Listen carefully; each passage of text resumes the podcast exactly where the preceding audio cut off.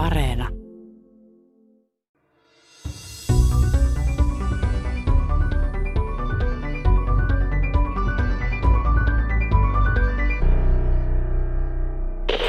Ja niin, ilmasto vain kylmeni. Vaikka ollaankin päivän tasa-ajalla ja on puolipäivä, ei paksun pilvikerroksen läpi pääse kuin vähän valoa. Jäätä joka puolella, pakkanen vain kiristyi ja vähitellen kaikki kuoli. Hyvästi elävä maapallo.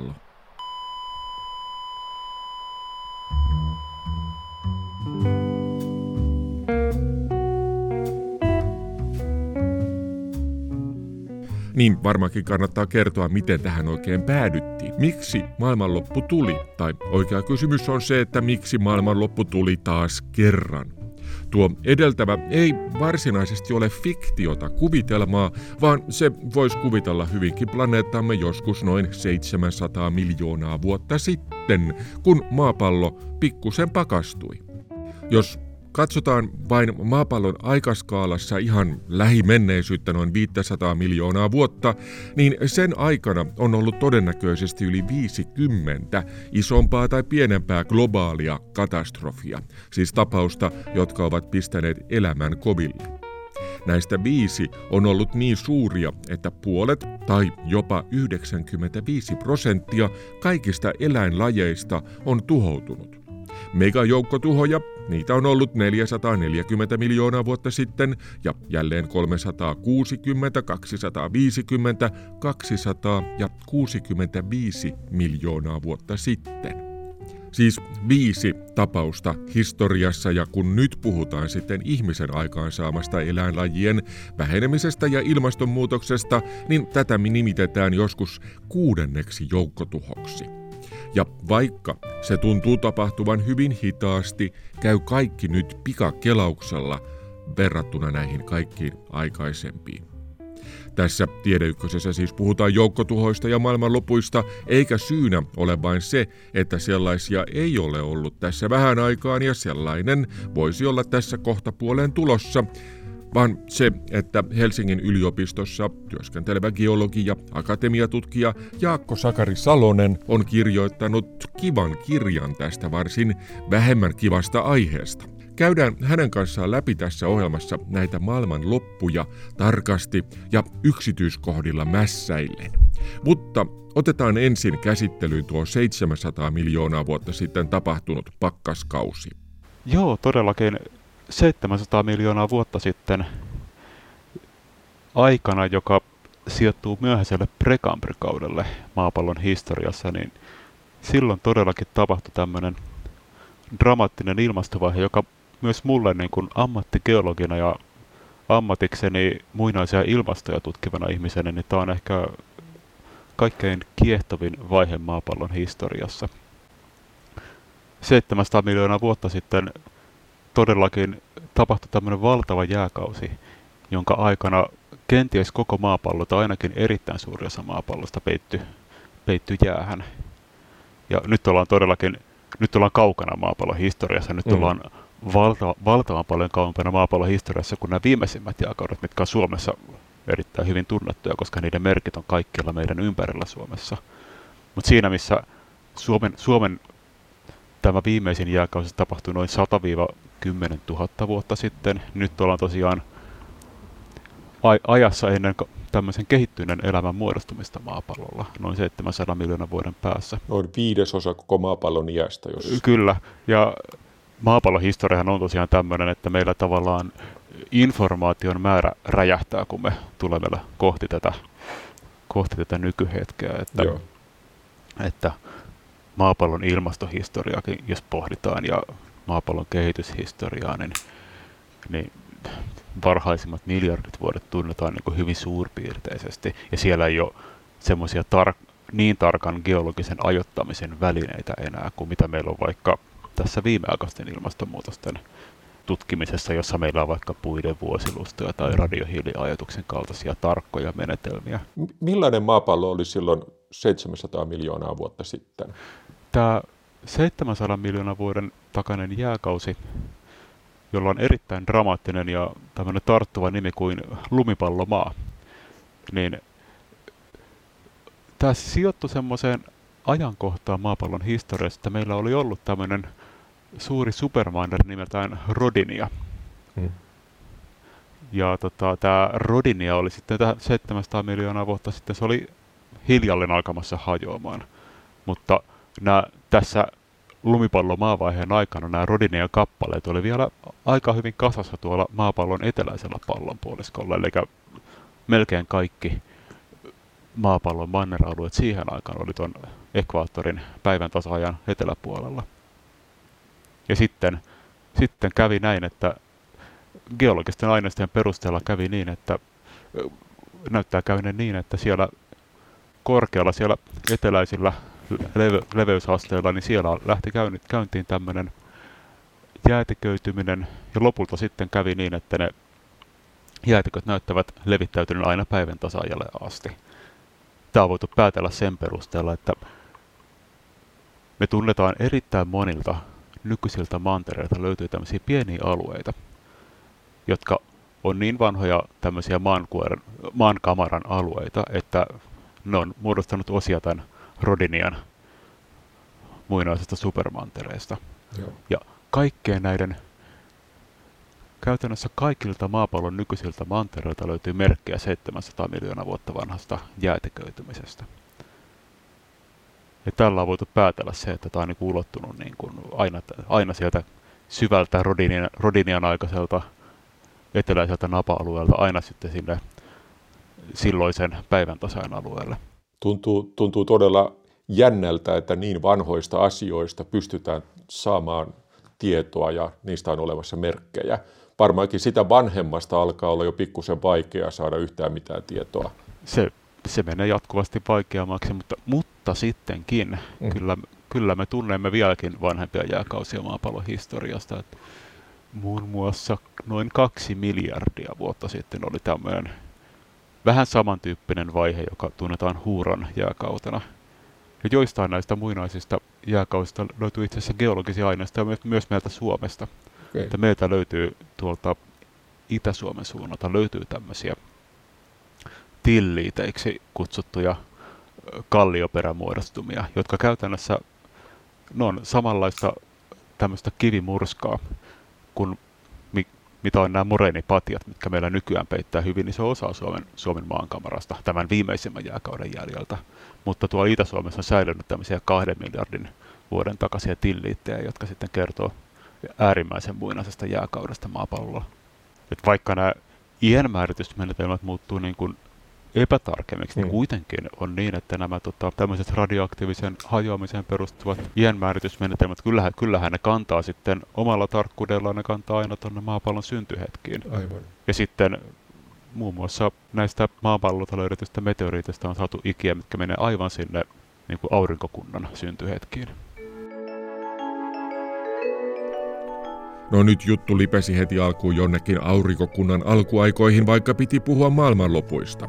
Mutta kun asia nyt tuli kerran esiin, niin varmaankin ihan selvyyden vuoksi kannattaa muistaa, että aurinkokuntamme on noin viisi miljardia vuotta vanha, siis viisituhatta miljoonaa vuotta, ja karkeasti voisi sanoa, että maapallo on ollut olemassa noin neljä pilkku kuusi miljardia vuotta, siis neljätuhattakuusisataa miljoonaa vuotta.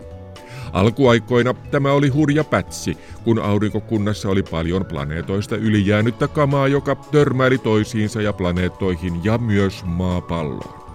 Noin neljätuhatta miljoonaa vuotta sitten maapallon pinta oli jo sen verran pysyvä, että sieltä tuolta ajalta voidaan löytää merkkejä vielä nykyisin. Tuo alussa ollut pakkaskausi oli siis seitsemänsataa miljoonaa vuotta sitten, ja viisi muuta katastrofiaikaa ovat olleet tässä viisisataa miljoonan vuoden aikana. viisisataa miljoonaa vuotta on hyvin lyhyt aika, mutta siis näin ihmisen kannalta se on tietysti valtavan pitkä aika. Miten näin kaukana historiassa olevia asioita voidaan oikein tutkia? Joo, näitä tota, joukkotuhojen tutkimus on edennyt aika nopeasti tässä sanotaan tuhatyhdeksänsataaluvun puoliväliltä alkaen. Et silloin tämä kaikki perustuu tähän pitkään pitkään jatkuneeseen, pari, pari kolmesataa vuotta sitten jatkuneeseen maapallon elämän historian tutkimukseen, joka perustuu näiden fossiiliaineistojen keräämiseen. Ja tämä on tälle hitaasti edennyttä työtä, mutta tässä sitten lopulta on päästy pisteeseen, jossa on päästy teke- tekemään tällaisia perusteellisia tilastollisia analyysejä siitä, että, että kuinka usein fossiiliaineistossa esiintyy tämmöisiä lajien sukupuuttoja. Mm. Ja kun tämmöistä näiden laajojen aineistojen tilastollista analyysiä päästiin tuhatyhdeksänsataaviisikymmentäluvulta alkaen tekemään, niin silloin paljastui nopeasti, että, että tämä lajien sinänsä jatkuvat sukupuutot, ne kuitenkin näyttää keskittyvän tämmöisiin tiettyihin tapahtumiin. On ollut tällaisia tiettyjä hetkiä maapallon historiassa, jolloin tämä sukupuuttojen tiheys on noussut poikkeuksellisen suureksi. Joo.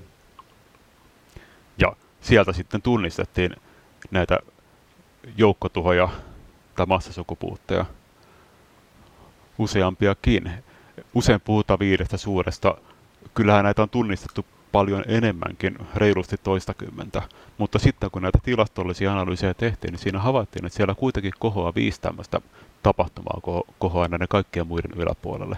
Ja näistä alettiin puhua sitten viitenä suurena joukkotuhona. Nämä on tämmöisiä geologisen historian tämmöisiä tähtiä tavallaan. Tähtihetkiä todellakin. Jos lähdetään menemään läpi näitä joukkotuhoja, niin mikä se kaikkein vanhin näistä on? Tämä neljäsataaneljäkymmentä miljoonaa vuotta sitten tapahtunut, joka siis sijoittuu Ordoviki-kauden loppuun, niin tämä on tämmöinen mielenkiintoinen tapahtuma sikäli, että koska tämä on kaikkein vanhin näistä tapahtumista, niin siitä jossain määrin siinä on heikommin aineistoa selittämään sitä. Ja se, sehän on niin, että useimmat näistä joukkotuhoista nykyisessä tutkimuksessa, ne liitetään voimakkaaseen tulivuoritoimintaan maapallolla. Mm. Ja tämä Ordovikikauden tuho on semmoinen, että siitä ei ainakaan vielä ole löydetty kuitenkaan tämmöisiä vakuuttavia todisteita siitä, että sen selittäisi tämmöinen voimakas tulivuoritoiminta tai mahdollisesti sitten asteroidin törmäys, mikä on liitetty dinosaurusten joukkotuhoon. Että Ordovikikauden joukkotuho, se ehkä valtavirran selitys on semmoinen, että se liittyy jonkinlaiseen voimakkaaseen jääkauteen. Mm. Jääkausia on ollut maapallolla useita, että Joo. niitä on ollut tuossa kehittyneen elämänhistoriassa pari tämmöistä pidempää kymmenien miljoonien vuosien kautta, jolla maapallo oli merkittävissä määrin mm. jäätiköitynyt. Ja sittenhän jääkaudet alkoi uudestaan tuossa kaksi kolme miljoonaa vuotta sitten, ja me tavallaan me eletään vieläkin jääkausien aikaa. Nyt vaan satutaan olemaan, juuri paraikaa ollaan tämmöisellä lyhyellä lämpökaudella tässä jääkausien välissä. Sä mainitsitkin, mainitsitkin tuossa jo näitä muita ä, maailmanloppuskenaarioita, eli jääkausi oli silloin neljäsataaneljäkymmentä miljoonaa vuotta sitten, siis todennäköisesti oli jääkausi, ä, mutta sen jälkeen oli sitten tulivuoren purkauksia ja kosmisia törmäyksiä. M- miten tulivuoripurkaus voi saada aikaan koko planeetan laajuisen katastrofin? Joo, nää, tää on tosiaan tämmönen, sanoisin, Viimeisen, viimeisten muutaman vuosikymmenen tämmöinen selvä tieteellinen suuntaus on ollut se, että yhä useammissa tapauksissa näiden viiden suuren ja myös muutaman pienemmän joukkotuhon yhteydessä, niin nämä on liitetty tämmöiseen voimakkaaseen tulivuoritoimintaan. Tässä pitää ensimmäisenä korostaa sitä, että kun puhutaan tulivuorista ja, ja elämän joukkotuhosta, niin tässä ei ole kyse mistään yksittäisestä tulivuoren purkauksesta. Se ei edes niin sanottujen supertulivuorien purkauksista, millä me tarkoitetaan tulivuorista kaikkein suurimpia. Mihin palataan kohta varmaan tarkemmin. Silloin kun puhutaan näistä joukkotuhoja aiheuttaneista tulivuoren purkauksista, niin silloin on kyse tämmöisestä eräänlaisesta niin kuin tulivuoritoiminnan, voimakkaan tulivuoritoiminnan aikakausista maapallolla. Että geologisten aineistojen perusteella on päätelty, että täällä on ollut tämmöisiä aikakausia, jolla voi jopa useiden satojen tuhansien vuosien tai jopa miljoonan vuoden ajan maapallolla voi esiintyä erittäin voimakasta tulivuoritoimintaa jollain tietyllä alueella. Ja näistä on jäänyt, näistä, näistä on jäänyt todisteeksi tuonne maankameraa verhoamaan tämmöisiä suuria laavakerrostumia, joita kutsutaan laakiobasalteiksi. Tämä nimi tulee siitä, että nämä on tämmöisiä, tämmöisiä patjamaisesti maastoon levinneitä suuria laavavirtoja, jotka koostuu tämmöisestä basalttisesta laavasta. Kuinka joka on samantyyppistä laavaa, jota muodostuu esimerkiksi Islannissa tai Havaijilla. Kyllä. Tämmöisissä Ku... merellisissä tulivuoriympäristöissä. Aivan. Kuinka isoja nämä patjat on? Eli Islanti on esimerkiksi aika iso, iso äh, saari, mutta nämä laakiobasalttialueet ovat, oletan ainakin, huomattavasti isompia kuin Islanti. Kyllä, tässä puhutaan jopa tämmöisestä satojen tuhansien neliökilometrien alueesta. Nämä, nämä on niin kuin tämmöisiä, sanotaan keski, keskikokoisen valtion kokoisia alueita, joissa sitten joissa tätä la, puinaisia laavavirtoja saattaa olla kerrostuneella vaikka kilometrin paksuudelta. Nämä on, niin kuin, nämä on valtavia. Ja tietenkin, tietenkin pitkän ajan, pitkän ajan kuluessa muodostuneita, mutta se on vaan, nämä edustaa tämmöisiä niin kuin jaksoja, jolloin tämmöinen hyvin voimakas vulkanismi on jatkunut niin kuin suurella tiheydellä satojen tuhansien vuosien ajan. Vaikka mitään yksittäistä massiivista purkausta ei välttämättä syntynyt, niin siinä tavallaan syntyy tämmöinen kumulatiivinen tai tämmöinen kertyvä ilmastovaikutus, joka sitten, jonka ajatellaan lopulta pystyvän häiritsemään tätä elokehän tasapainoa. Niin sen voi hyvin kuvitella, että, että on monta, kenties kymmeniä tai jopa satoja tulivuoria, jotka siinä sitten pitkän ajankin kuluessa puhaltelevat kaasujaan ilmakehään, niin siitä tulee sellainen ikävä vaikutelma. Mutta äh, mikä, mikä sai aikaan sen, että yhtäkkiä meillä oli sitten tällainen tilanne, että oli paljon tulivuoria, jotka purkautuivat. Ja kyse ei varmaankaan ollut mistään niin kuin samanaikaisesta toiminnasta tosiaankaan, vaan aktiivisuus vähitellen alkoi, oli huipussaan ja hiipui sitten taas sen jälkeen, mutta mikä sen sai aikaan?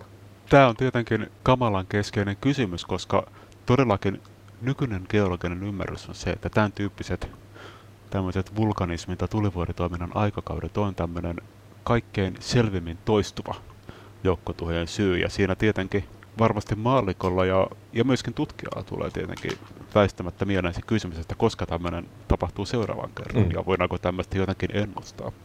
Kun tarkastellaan näiden laakiobasalttien syntyikiä ja sitten niiden tämmöisiä geologisia syntyympäristöjä, niin hyvin usein ne, ne vaikuttaa syntyneen tämmöisessä supermantereiden yhteydessä, jolloin siis aikakausena, jolloin maan, maapallon manner-alueet on muodostunut yhdeksi suureksi supermantereiksi. Tämä tuntuu olevan tämmöinen toistuva ja tyypillinen ympäristö näiden muodostumiselle. Jos, jos ihan niin kuin keskiarvoja lähdetään laskemaan, niin näitä muodostuu noin kolmenkymmenen miljoonan vuoden välein. Mutta kuitenkin sitten vaikuttaa siltä, että kaikkein todennäköisimpiä mm. nämä on tämmöisessä supermantereiden aikakausilla. Ja, siinä, ja samalla ne, ne, ne eivät olisi sitten aivan...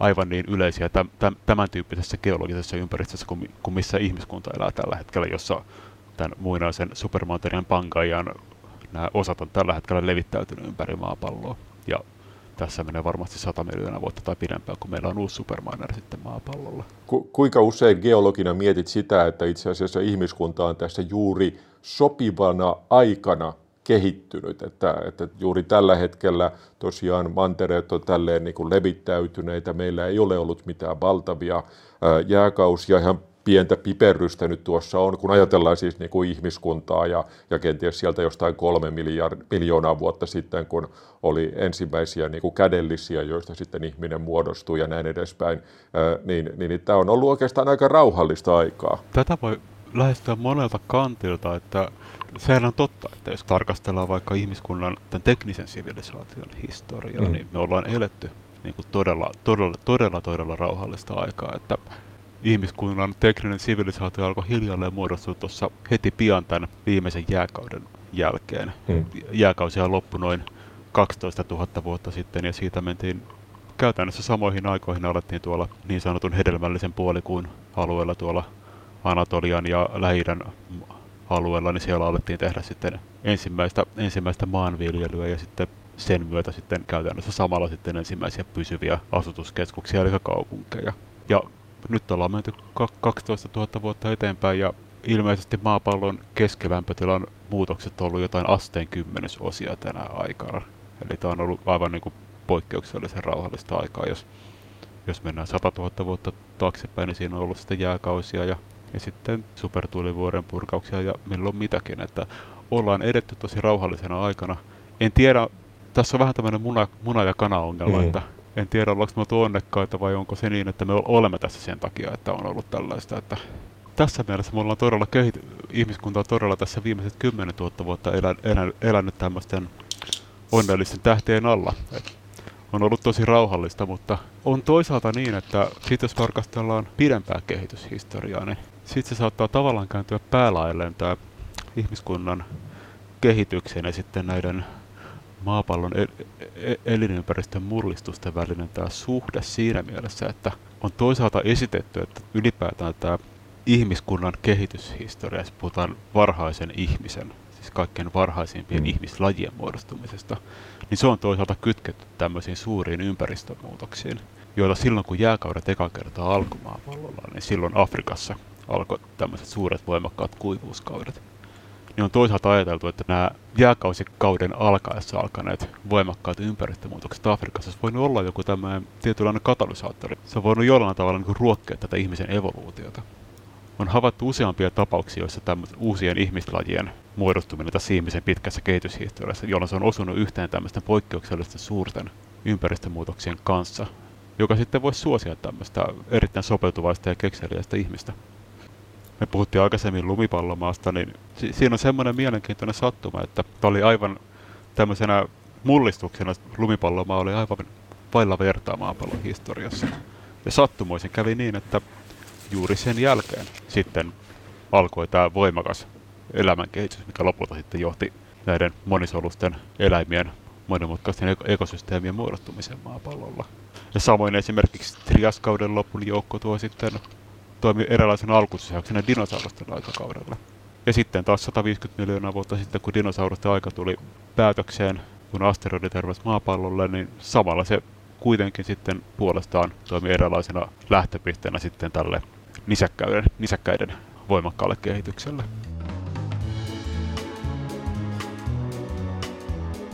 Tuossa tulikin jo mainittua dinosaurukset ja asteroidit, eli nyt päästään asiaan näihin kosmisiin kolareihin, kun aikaisemmin puhuttiin varsin hitaista prosesseista, kuten jääkaudet ja tulivuoriperiodit, niin on tällainen törmäys nopea ja väkivaltainen, kun iso kappale, kometta tai asteroidi tai joku niiden sekamuoto, sellainen mässähtää tähän maapalloon, niin kaikki käy hyvin nopeasti. Suuri määrä vettä höyrystyy ja valtavasti maaperää nousee myös ilmaan, syntyy varmaankin tulipaloja ja niin edelleen, jolloin tuloksena on paikallisesti iskukohdassa sekunnin murto-osissa aivan täystuho ja maailmanlaajuisesti hyvin pitkään kestävä ydintalvi.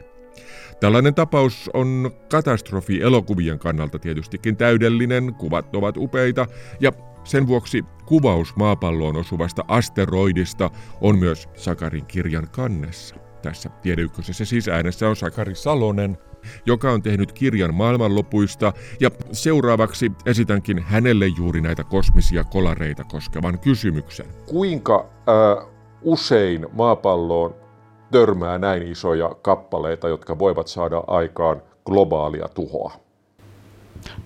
Joo, todellakin. Tämä dinosaurusten tuho on oma lukunsa. Se, se oli poikkeuksellisen iso törmäys tietenkin. Mm. Että siinä tapauksessa noin kymmenen kilometrinen asteroidi tai kenties komeetta, mutta todennäköisemmin asteroidi törmäsi maapallolle.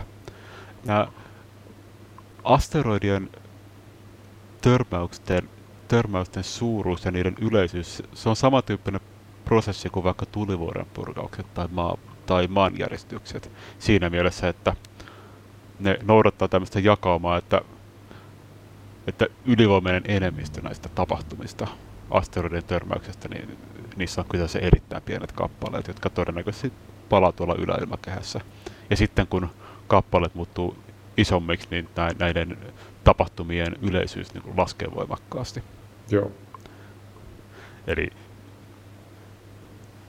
tämmöinen kokoluokka, jossa on pystytty arvioimaan tämmöisiä, yle, tämmöisiä tilastollisia todennäköisyyksiä ja tilastollisia toistumisvälejä, niin on tämmöinen yhden kilometrin kokoisen asteroidin törmäys, mikä, mikä riittäisi aiheuttamaan tämmöisen supertulivuoren purkausta vastaavan ilmastovaikutuksen.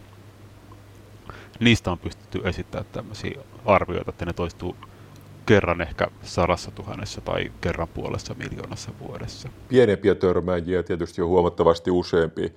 Ellen väärin muista, niin maapalloon putoaa vuodessa noin viisitoista tuhatta tonnia tavaraa avaruudesta. Suuri osa tietysti noita mainitsemisia pikkusiakin kappaleita, mutta sitten on vähän isompiakin, kuten esimerkiksi joku aika sitten oli tämä Tseljabinskin tuho tai törmääjä, mutta se ei saanut aikaan niin suurta tuhoa, siellä vaan ikkunoita meni rikki. Mutta onko nähtävissä, että tällaisia niin kuin tosi massiivisia törmäyksiä on ollut muitakin, siis, siis ennen dinosauruksia, ja onko ne saaneet aikaan tällaisia globaaleita ö, tapahtumia? Tätä on tutkittu pitkään, näitä joukkotuhojen syitä on tutkittu pitkään, ja aikanaanhan oli niin, että silloin kun vuonna kahdeksankymmentä nämä amerikkalaiset tutkijat Walter ja Luis Alvarez osoitti, että tämä dinosaurusten joukkotuho mitä suurimmalla todennäköisyydellä selittyi tällä Meksikon Yucatanin alueella tapahtuneella törmäyksellä, niin sen jälkeen lähdettiin aktiivisesti selvittämään näiden muidenkin joukkotuhojen syitä, ja kuitenkin on tällä hetkellä tilanne se, että ainuttakaan muuta joukkotuhoa ei ole pystytty kytkemään okay. tällaisen asteroidin tai kometan törmäykseen. Ja päinvastoin on, on käynyt niin, että kun näitä aikaisemmin kuvattuja näitä suurista tulivuoden aikakausista kertovia laakiobasaltteja on lähdetty geologisesti ajoittamaan, se näyttää vakuuttavalta, että hyvin monessa tapauksessa jostain maapallolta löytyy laakiobasaltti, joka on samanikäinen kuin muinainen joukkotuho. Et siellä löytyy useita tämmöisiä osumia, kun tätä vertailua lähdetään tekemään. Eli se vaikuttaa olevan tämmöinen toistuva joukkotuhojen syy. Ja tosiaan tällä hetkellä näyttää siltä, että joukkotuhosta kaikkein kuuluisinta, eli dinosaurusten joukkotuho kuusikymmentäkuusi miljoonaa vuotta sitten, niin se näyttää olevan tämmöinen poikkeussääntöön. Kyllä. Kun puhutaan tällaisista niin kuin maapallon ulkopuolisista asioista, niin asteroidit tai komeetat, nehän nyt ei ole ainoa asia, mikä meitä uhkaa. No, näiden asteroidien ja komeettojen lisäksi toinen tämmöinen yleinen kosmis, kosmisen uhan tyyppi on tämmöiset erilaiset säteilytapahtumat, mitkä voi suuntautua maapallolle ulkoavaruudesta. Eli siellä on maapallon ulkopuolella erilaisia säteilylähteitä, mistä voi tulla tämmöisiä voimakkaita elektromagneettisen tai hiukkassäteilyn pulsseja. Ja näitä on tietenkin ensinnäkin meidän oma aurinko, mm-hmm. josta voi, jossa tapahtuu säännöllisesti erilaisia aurinkopurkauksia. Niiden ei käsitetä olevan ainakaan niin kuin biologisessa, biologisessa mielessä maapallolle uhka. Oma lukunsa sitten meidän tek- teknologinen sivilisaatio ja meidän tämän nykyisen teknologian herkkyys tämmöiselle aurinkopurkaukselle, se on hiukan huonosti tunnettu. Ja, ja sitten aurinko, aurinkonomian purkausten lisäksi meillä on supernova-purkaukset. Ja supernovissa on tosiaan kyse tällaisista räjähdyksistä, mitkä liittyy tällaisten selvästi au, meidän omaa aurinkoa massiivisempien tähtien kuolemaan. Ja ne on semmoinen, että niiden tiedetään olevan potentiaalisesti uhka maapallon elämälle, mutta siinä on kuitenkin tehty laskelmia, jotka on kuitenkin aika helpottavia, että supernovien kohdalla on arvioitu, että sellaisen pitäisi tapahtua alle kolmenkymmenen valovuoden päässä maapallolta, jotta, jotta siitä olisi uhkaa niin maapallon biologiselle elämälle. Ja se kolmekymmentä valovuotta on itse asiassa kuitenkin tähtien välisessä mittakaavassa se on verraten lyhyt etäisyys. Et siinä puhutaan niin kuin aurinkokunnan lähinaapurustosta. Niin, ja siinähän nyt ei ole kuin ihan kourallinen tähtiä käytännössä. Kyllä, ja nämä tähtitieteilijät on laskenut, että jos me lähdetään niin kuin tilastollisessa mielessä tarkastelemaan, tarkastelemaan supernovien aiheuttamaa uhkaa, niin siinä on tehty tämmöinen laskelma, että seuraavan miljardin vuoden aikana on alle yhden prosentin todennäköisyys, että maapalloa uhkaavalla etäisyydellä tapahtuu supernova-räjähdys. Ja tämä miljardi vuotta on pisin mielekäs aikajänne, millä tätä kannattaa tarkastella, koska on nimittäin niin, että miljardin vuoden päästä meidän oman auringon kirkastuminen tekee joka tapauksessa elämän maapallolla mahdottomaksi. Niinpä. Supernovien lisäksi sitten meidän galaksissa, meidän linnunradassa esiintyy tämmöisiä selvästi huonommin tunnettuja tapahtumia kuin gammapurkaukset. Ja nämä on tämmö, gammapurkaukset on tämmöinen suuri, suuri tämmöinen, sanoisiko kosminen jokerikortti, että niiden kohdalla on kiistaton, joskin jälleen tilastollisesti vähäinen riski, että ne voi ihan oikeasti uhata elämää maapallolla. Gammapurkauksethan, ne liitetään kanssa useimmissa tapauksissa, ne vaikuttaa liittyvän supernovien tapaan, ne vaikuttaa liittyvän tämmöisten massiivisten tähtien kuolemaan.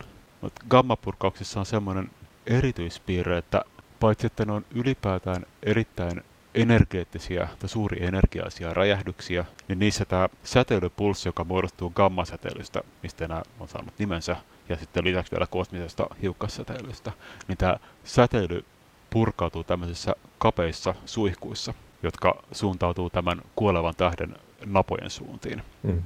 Eli siinä tämmöinen valtava räjähdysenergia lähtee tämmöisessä kapeassa, kapeassa suihkussa, joka sitten tämän vuoksi se on siinä tähän tiettyyn suuntaan lähtee erittäin tuhovoimainen säteilyannos, joka voi olla biologiselle elämälle vaarallinen äärimmäisen pitkien etäisyyksien päästä, jopa kaksikymmentäviisituhatta valovuoden etäisyydellä. Ja jos tämä supernovien tämä vaaravyöhyke kolmekymmentä valovuotta on aurinkokunnan lähi, lähiympäristöä, niin sitten tämä kaksikymmentäviisituhatta valovuotta, se kattaa jo iso osa meidän, meidän linnunradasta. Niin, neljäsosa. Kyllä. Periaatteessa siinä on jo niin paljon tähtiä, että, että koska tahansa näin, niin kun, niin kun taas jos ajattelee tällaisia tuhoskenaarioita, niin koska tahansa saattaa välähtää taivaalla ja se puoli maapallosta on sitten kärventynyt. Kyllä, ja gammapurkauksestakin on sitten, niistähän pystytään myös tekemään tämmöisiä tilastollisia laskelmia, koska tähtitieteilijät pystyy arvioimaan, että kuinka paljon linnunradassa ylipäätään on tällaisia massiivisia tähtiä, jotka, joilla on potentiaali synnyttää gammapurkauksia. Mm. Sitten voidaan laskea, että mikä on tämmöisten tähtien tyypillinen elinikä, ja sitten ja lopuksi voidaan tehdä arviota siitä, että jos tämmöinen gammapurkaus syntyy, että millä todennäköisyydellä tämä, tämä kapea säteilypulssi osuu nimenomaan maapalloon. Eli tämä on ihan geometrian lakien mukaan voidaan tehdä laskelmia tästä, että mikä tämä niin kuin tilastollisessa mielessä tämä uhka on maapallolle. Niin tässäkin tapauksessa nämä on kuitenkin aika lohdullisia nämä laskelmat. Eli on arvioitu, että maapallolle osuisi tämmöinen biologisesti tuhoisa gammapurkaus. Ehkä noin muutaman sadan miljoonan vuoden välein. Eli kuten näiden, näiden laakiobasalttien yhteydessä, niin aikajatot on pitkiä tässä. Että. Aika, aikamäärät on pitkiä, mutta, mutta kuitenkin on tiedossa, että maapallon historiassa on ollut suuri tuho, joka todennäköisesti on tullut tällaisesta gammapurkauksesta, että ihan hypoteettisesta uhasta ei ole kyse. Tämä gammapurkaus todellakin on yksi näistä viidestä suuresta joukkotuosta. Sen aiheuttajaksi on esitetty tällaista gammapurkausta. Ja tässä tapauksessa kyse on näistä viidestä vanhimmasta, eli Ordovikin kauden joukkotuosta noin neljäsataaneljäkymmentä miljoonaa vuotta sitten. Hmm. Mistä tiedetään, että se olisi saattanut olla gammapurkaus? Ordovikin kauden joukkotuhon tekijät on vähän ylipäätään vähän epäselviä. Se yleisesti liitetään jonkinlaisen suuren jääkauteen. Se on saattanut kenties myöskin syntyä tämmöisen tulivuoritoiminnan seurauksena, mutta siitä vaan ei ole säilynyt sitten mitään merkkejä, koska se on niin vanha tapahtuma, että se on iso osa tämän, tämän, tämän ikäisestä geologisesta kerrosta, mistä on aikaa sitten tuhoutunut. Mutta sen lisäksi tutkijat on pohtinut tämmöistä mahdollisuutta, että tässä tapauksessa sen tuhon takana voisi olla myös gammapurkaus. Et siinä on Ordovikin kauden tässä joukkotuhossa on havaittu tämmöisiä piirteitä, jotka sopisi yhteen sen kanssa, että maapallolle olisi silloin osunut tämmöinen gammapurkaus. Et jos, jos tarkastellaan sitä, että minkä tyyppiseen maapallon ympäristöihin tämä joukkotuho keskittyy, ja toisaalta sen joukkotuhon maantieteellistä jakaumaa, niin siinä havaitaan se, että, että maapallon merissä tämä joukkotuho koetteli kaikkein voimakkaimmin pintavesissä elänyttä planktonia. Maapallollahan ei tähän aikaan ei ollut maan päällä ja ollut minkäänlaista elämää vielä, vaan kaikki elämä oli vesissä tähän aikaan. Mm. Niin havaittiin, että kaikkein voimakkaammin tämä kohdistui pintavesiin, mikä nimenomaan sopisi tämmöiseen, tämmöiseen säteilypulssiin, koska, koska gammasäteilyltäkin voi suojautua menemällä riittävän syvälle veden alle. Ja sen lisäksi havaittiin, että, tämä, että kun tarkasteltiin eri mantereita löytyviä näitä fossiiliaineistoja, niin havaittiin, että tämä joukkotuho näkyy kaikkein voimakkaimmin sellaisilla manner-alueilla, jotka Ordovikin kaudella sijoittui tuonne maapallon eteläiselle pallonpuoliskolle. Eli tässä, ol, tässä olisi tämmöinen maantieteellinen jakauma, joka sopisi yhteen sen kanssa, että eteläiselle pallonpuoliskolle olisi, olisi osunut gammapurkaus. Tästä taitetaan peistä edelleenkin, ja, ja ehkä tutkijoiden valtavirta kuitenkin hakee tälle selitystä enemmän jostain suuresta ilmastonmuutoksesta, jostain su- ja lähinnä suuresta jääkaudesta. Yksi asia, mihin ei ole vielä puututtu, on se, mikä mainittiin jo monta kertaa aikaisemmin, eli supertulivuoret. Mitä ne oikein on ja kuinka massiivista tuhoa ne saisivat mahdollisesti aikaan? Kaikkihan me tiedetään toi Yellowstone, jota aina silloin tällöin uutisissa kerrotaan, että nyt siellä taas tärisee, että kohta se, kohta se räjähtää ja vie mukanaan sitten koko Pohjois-Amerikan. Mutta mikä on totuus? Supertuulivuoren kohdalla tutkijoilla on sellainen haaste, että mehän ei ole ikinä päästy suoraan havainnoimaan supertuulivuorten purkauksia. Kaikkein nuorimmat supertuulivuorten purkaukset geologisessa historiassa sijoittuu tuonne viimeisen jääkauden ajalle, eli noin kaksikymmentäkuusituhatta viisisataa vuotta sitten Uudessa-Seelannissa purkautui supertuulivuori mm. ja sitten seitsemänkymmentäkolmetuhatta vuotta sitten Indonesiassa. Eli me tunnetaan näiden niin kuin mittakaavat ja ge- vaikutukset erilaisten geologisten aineistojen perusteella. Eli nä- näiden, me tiedetään kyllä, että minkä, minkä, minkä kokoisia tämmöisiä laava- ja tuhkakerroksia ne on muodostanut, mutta sitten mitä tulee tämmöisiin, sanotaanko varmasti ihmissivilisaation kannalta ratkaiseviin ilmastovaikutuksiin, niin siinä ollaan erilaisten arvioiden ja ennusteiden varassa sitten. On arvioitu, että supertuulivuoren purkauksella olisi ehkä semmoinen kymmenen asteen viilentävä vaikutus maapallon ilmastoon, joka sitä voidaan suhteuttaa sille, että se on suunnilleen sama vaikutus, mikä tulisi globaalista ydinsodasta tai noin yhden kilometrin kokoisesta asteroidista. Eli aika olennainen, mutta ei kuitenkaan sellainen, että koko elämä pyyhkiytyisi pois. Se on juuri näin, että nämä on suuria tapahtumia, se on, se on erittäin merkittävä viileneminen, se on noin kaksi kertaa suurempi viileneminen kuin mikä, mikä tapahtui vaikka viime jääkauden aikana. Hmm. Mutta se on kuitenkin erittäin ohimenevä, että isonkin tulivuoren purkauksen tämä ilmastovaikutus kestää vain noin viisi vuotta. Ja toisaalta geologisesta historiasta tiedetään, että nämä aikaisemmat supertuulivuoren purkaukset ne ei ole aiheuttanut mitään. On itse asiassa niin, että ainut, ainuttakaan eliölajin sukupuutta ei ole ikinä pystytty liittämään tämmöiseen yksittäisen tulivuoren purkaukseen. Niin se on sellainen pidempi jakso tai suuri määrä tulivuoria yhteensä, joka saa aikaan tämän. No tällaisia suuria shokkeja kyllä varmasti ekosysteemeillä, mutta kuitenkin paleontologisten aineistojen perusteella niin näistä ollaan selviydytty ja pitää muistaa, että ihmiskuntakin on kuitenkin jo elänyt, siis homo sapiens on elänyt useamman supertuulivuoren purkauksen läpi. Mm, ja tässä me ollaan. Yellowstoneista puhutaan aina paljon, koska se on Amerikassa ja, ja Amerikan mediaa seurataan, mutta jos joku haluaa panikoitua, niin Keski-Euroopassahan on myös yksi tällainen potentiaalinen purkautuja. Kyllä joo. Yellowstone on sikäli merkittävä, että siellä, siellä todellakin on tapahtunut näitä superpurkauksia, nimenomaan supertuulivuoren purkauksia. Mm. Niin kuin verraten paljon. Siellä on tapahtunut niitä muutamia viimeisen kuudentoista miljoonan vuoden aikana. Viimeisimmät oli noin kuusisataatuhatta vuotta sitten ja sitten jälleen kaksi miljoonaa vuotta sitten. Et sielläkin Yellowstonessa näitä tapahtuu, mutta ne, jälleen kerran nämä geologiset aikakäänteet on aika pitkiä. Mikä tämä Keski-Euroopan äh, Laachersee on? Mikä, kuinka iso se on? Minkä tyylinen? Saksan Laachersee on sikäli tämmöinen mielenkiintoinen vulkaaninen ympäristö, että se on tämmöinen kiinnostava esimerkki siitä, miten tämmöinen ihmisen historiallinen käsitys ja tämmöinen historiallinen muisti, kollektiivinen muisti ja sitten tämmöinen vulkaanisen toiminnan aikajänteet elää, että ne jälleen kerran, kerran ne elää aika erilaista rytmiä, että mä luulen, että jos monelta suomalaiselta kysyy, niin Saksaa ei välttämättä assosioida niin kuin vulkaanisesti aktiiviseksi alueeksi. Mm. Mutta, mu, mutta kuitenkin on niin, että tuolla siellä Laacherseen alueella, eli siellä Saksan länsiosassa lähellä Belgian rajaa, niin siellä on tapahtunut viimeisen miljoonan vuoden aikana noin kolmesataa tulivuoren purkausta, josta viimeisin tapahtui Laacherseella noin kaksitoistatuhatta yhdeksänsataa vuotta sitten. Ja onko se edelleenkin sellainen, joka voisi potentiaalisesti pamahtaa taivaalle sieltä? Kyllä se voi ja varmasti purkautuukin jossain vaiheessa, mutta sielläkin on keskimäärin nämä, keskimäärin nämä aikavälit näiden purkausten välillä on tuhansia vuosia, että se on, on ihmisperspektiivistä pitkiä aikoja. Otetaan lopuksi vielä kenties kaikkein konkreettisin ja geologisessakin ajan ja ajanjuoksussa kaikkein nopeiten tapahtuva uhka, niin sehän olemme me.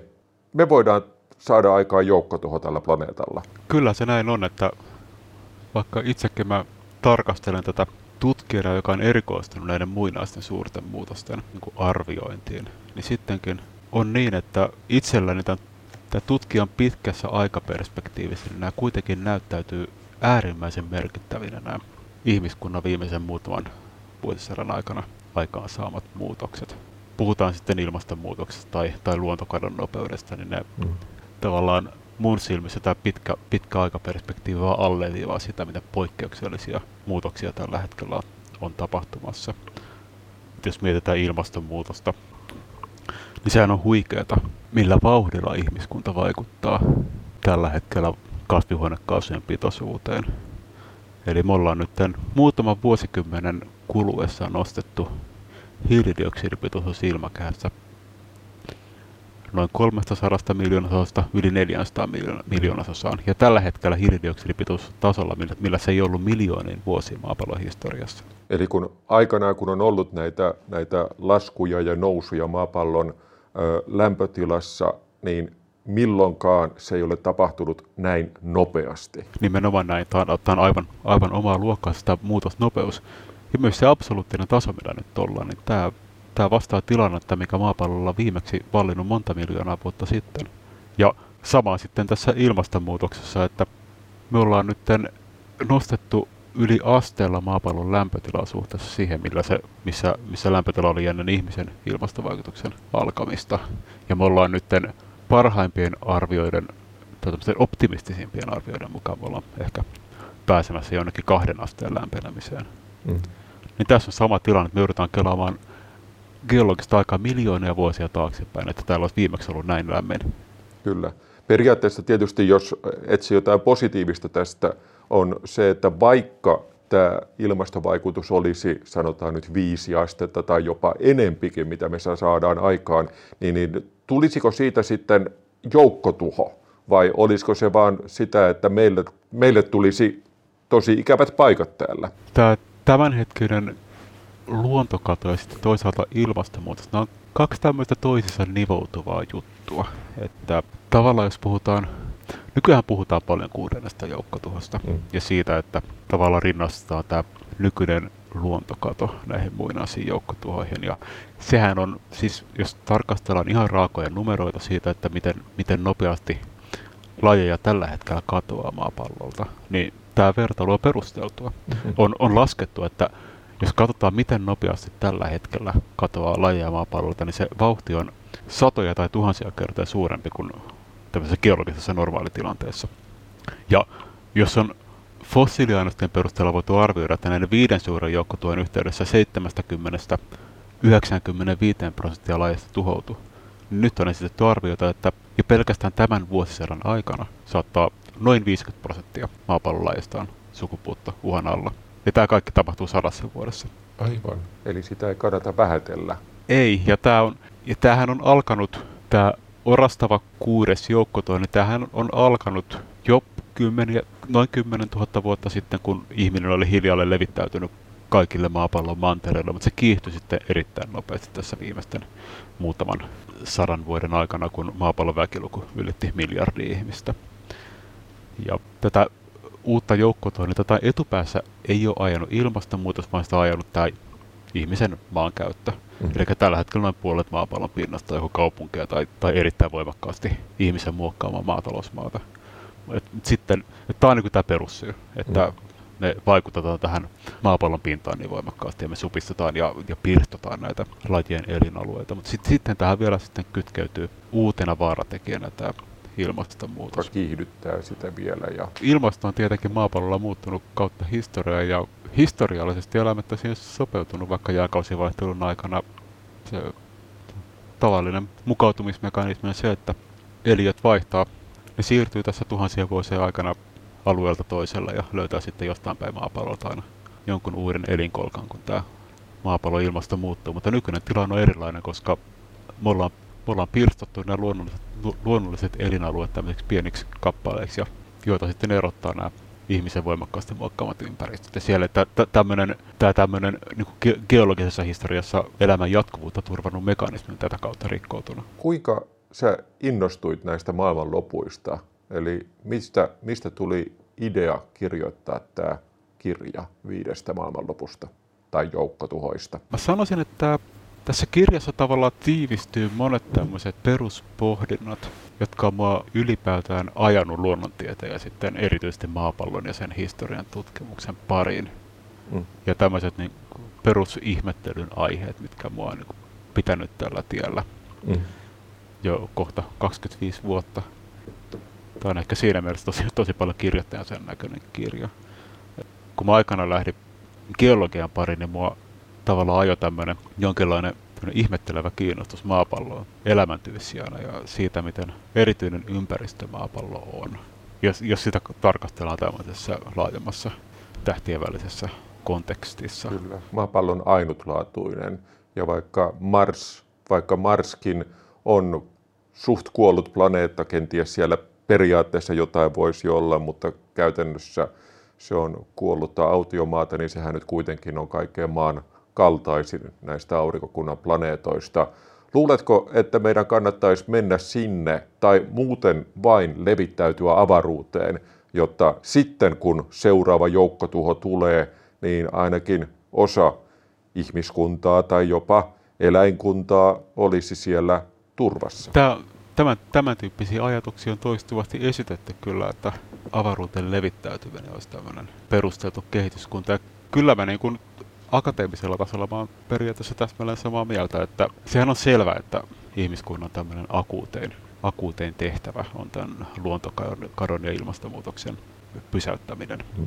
Se on semmoinen, mikä meillä on käsillä just nyt, ja siitä ei niin kuin pääse mihinkään, mutta jos, jos ajatellaan niin kuin pidemmällä aikavälillä, niin sehän on, niin kuin, se on selvää, että ja, ja mitä tämä, minkä tämä kirja tuo monessa kohtaa esille, niin täällä on tämmöisiä hallitsemattomia tekijöitä mm.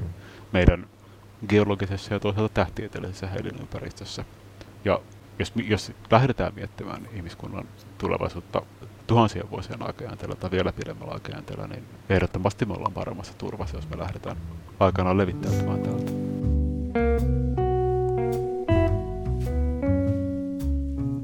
Näin totesi Sakari Salminen, jonka kanssa olemme jutelleet maailmanlopuista tässä edellisten noin kolmen vartin aikana.